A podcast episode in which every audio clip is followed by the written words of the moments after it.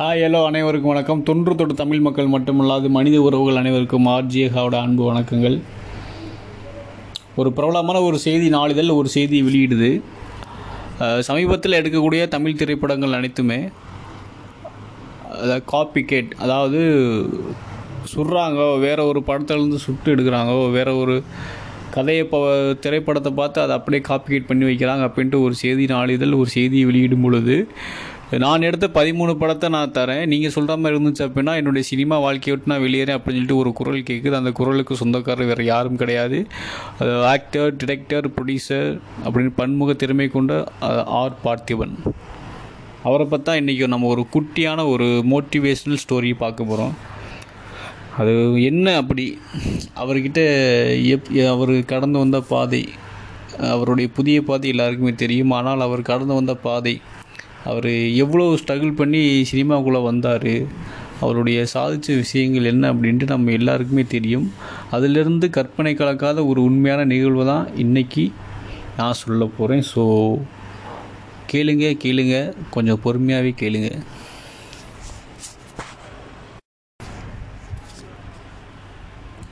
November பதினஞ்சு இதுதான் அவருடைய பிறந்த நாள்.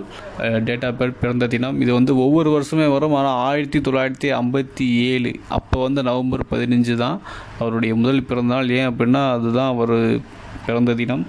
ஸோ அவருடைய வாழ்க்கை அவருடைய வாழ்க்கை முறை எப்படி இருந்துச்சு? சின்ன பிள்ளையிலேருந்து அவர் அந்த சினிமாக்குள்ளே நுழைகிற வரைக்கும் அவருடைய வாழ்க்கை எப்படி இருந்துச்சு அப்படின்னா வறுமை. வறுமை எப்படி? என்ன அப்படின்னாக்கா ரொம்ப கஷ்டப்பட்டு அடிபட்டு வாழ்க்கையில் வந்த பல பேர் இருக்கிற சில பேர் கூட்டத்தில் இவரும் ஒரு ஆளாக இருந்திருக்காரு. பத்து வீடு இருக்குது அப்படின்னா அந்த பத்து வீட்டில் எல்லா வீட்லேயுமே அப்போ விளக்குகள்லாம் எரியும். ஒரு வீடு மட்டும் கருகுமுன்னு இருக்கும் பளிச்சுன்னு தெரியும். அந்த அப்படி இருட்டாக இருக்கிற வீடு தான் அவருடைய வீடு. அந்த அளவுக்கு வறுமையாக இருக்கும் பொழுது. எனக்கு இதுதான் பிடிக்கும் எனக்கு இந்த மாதிரி சிந்தனை தான் இருக்குது அப்படின்ட்டு அவர் சொல்லாமலேயே நீ உனக்கு என்ன ஆசை உனக்கு என்ன பிடிக்குமோ பண்ணு அப்படின்ற ஒரு ஃப்ரீடம் வந்து அவங்க அப்பா கொடுத்தனால எனக்கு இதுதான் ஒரு இதுதான் பிடிக்கும்னு சொல்லிட்டு அவர் பல இதில் ட்ரை பண்ணுறாரு டெலிவிஷன் டப்பிங்கு ப்ளஸ் இது ரேடியோ ஆல் இந்தியா ரேடியோவில் அந்த மாதிரி பல வேலைகளை பார்க்கும்போது அவருடைய சம்பளம் ஆறாயிரம் ரூபாய் இருந்திருக்கு. அப்படி இருந்த காலகட்டத்தில் அவங்க அப்பாவுக்கு வந்து கேன்சர் அப்படிங்கிற ஒரு கொடிய நோய் வருது. அதன் அந்த கேன்சர் அதனுடைய மெடிசன் அப்போ இருந்த காலத்தில் இரநூத்தி எழுபது ஒரு மாத்திரையுடைய விலை. இவர் ஆறாயிரரூவா சம்பாதிச்சிட்டு இருந்த காலத்தில் பாகிராஜ் டேரக்டர் பாகிராஜ் சார் அவர்கிட்ட வந்து ஒரு அழைப்பு வருது. இந்த மாதிரி அசிஸ்டன்ட் டைரக்டர் ஆகிறதுக்கான ஒரு வாய்ப்பு இருக்குது அப்படின்ட்டு அழைப்பு வரும்பொழுது அவர் கொடுக்குற கன்வீனியன்ஸ் அமௌண்ட் வந்து வெறும் முந்நூறுரூவா மட்டும்தான். ஒரு மாத்திரையுடைய விலை வந்து இரநூத்தி எழுபது.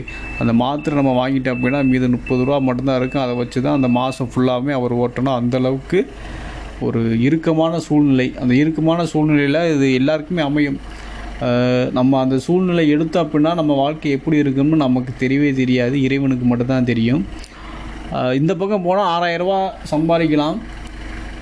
ஆனால் நமக்கு பிடிச்ச வேலையை பண்ணணும். பிடிச்ச சிந்தனை நமக்கான தேடல் என்னவாக இருக்கோ? அந்த இதையே நம்ம ஒரு வேலையை செஞ்சோம் அப்படின்னா அதில் நம்ம என்றைக்காச்சும் ஒரு நாள் பெரிய ஆளாக வரும் அப்படின்ற நம்பிக்கை அப்போது அந்த நிமிஷம் அவர் எடுத்த முடிவு.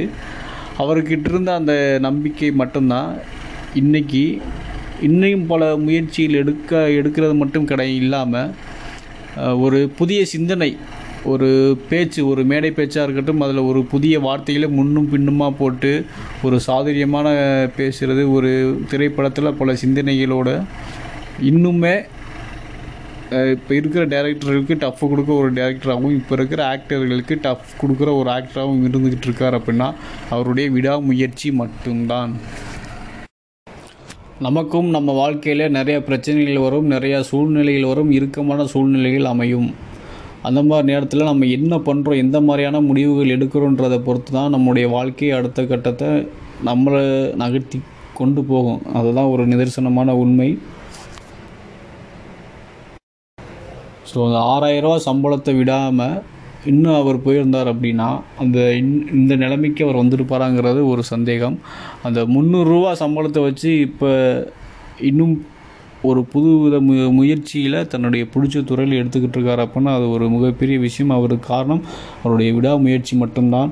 இதுதான் நான் அந்த ஆரம்பத்தில் சொல்லாமல் இப்போ சொல்கிற அந்த நாலு வரிக்கான ஒரு மோட்டிவேஷ்னல் வீடியோ இல்லாத ஒரு காணொளி இதுதான்.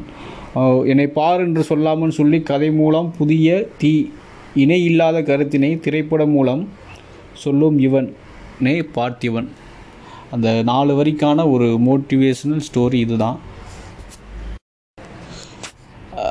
அவருடைய ஸ்டோரி எல்லாருக்கும் தெரியும் இது எதுக்கு நீ இப்போ தேவையில்லாமல் சொல்கிற அப்படின்ட்டு நீங்கள் எல்லாருமே கேட்கலாம். அதற்கான உரிமைகள் உங்கள்கிட்ட இருக்குது அதற்கான மைண்ட் எல்லாருக்குமே வரும். எது என்ன அப்படின்னா இந்த காணொளி எதுக்காக இப்போ நான் போட்டுக்கிட்டு இருக்கேன் அதை நீங்கள் இப்படி கேட்டுக்கிட்டு இருக்கீங்க அதுக்கான காரணம் என்னென்னா பிடிச்சதை செய்வோம் அதையே புதிதாக செய்வோம். அந்த தாட் மட்டும்தான். நமக்கு தெரிஞ்ச விஷயத்த ஒரு நாலு பேருக்கு ஷேர் பண்ணும்போது அந்த ஷேரிங் வந்து அவங்களுக்கு உதவும். அந்த ஷேர் பண்ணுறதுனால நமக்கு ஏதாச்சும் ஒரு உதவிகள் வரும். நமக்கு ஏதாச்சும் ஒரு பயன் கண்டிப்பாக கிடைக்கும். ஏன் அப்படின்னா பிடிச்ச விஷயத்த நம்ம செய்கிறதுக்கு பல தடைகள் வரும் பல எதிர்ப்புகள் வரும். அதையெல்லாம் தாண்டி நம்ம அதை எப்படி கொண்டு போகிறோம் எப்படி செய்கிறோம் அதுதான் அந்த வாழ்க்கையினுடைய சுவாரஸ்யமே இருக்குது ஸோ கேளுங்க கேளுங்க. எப்போதும்.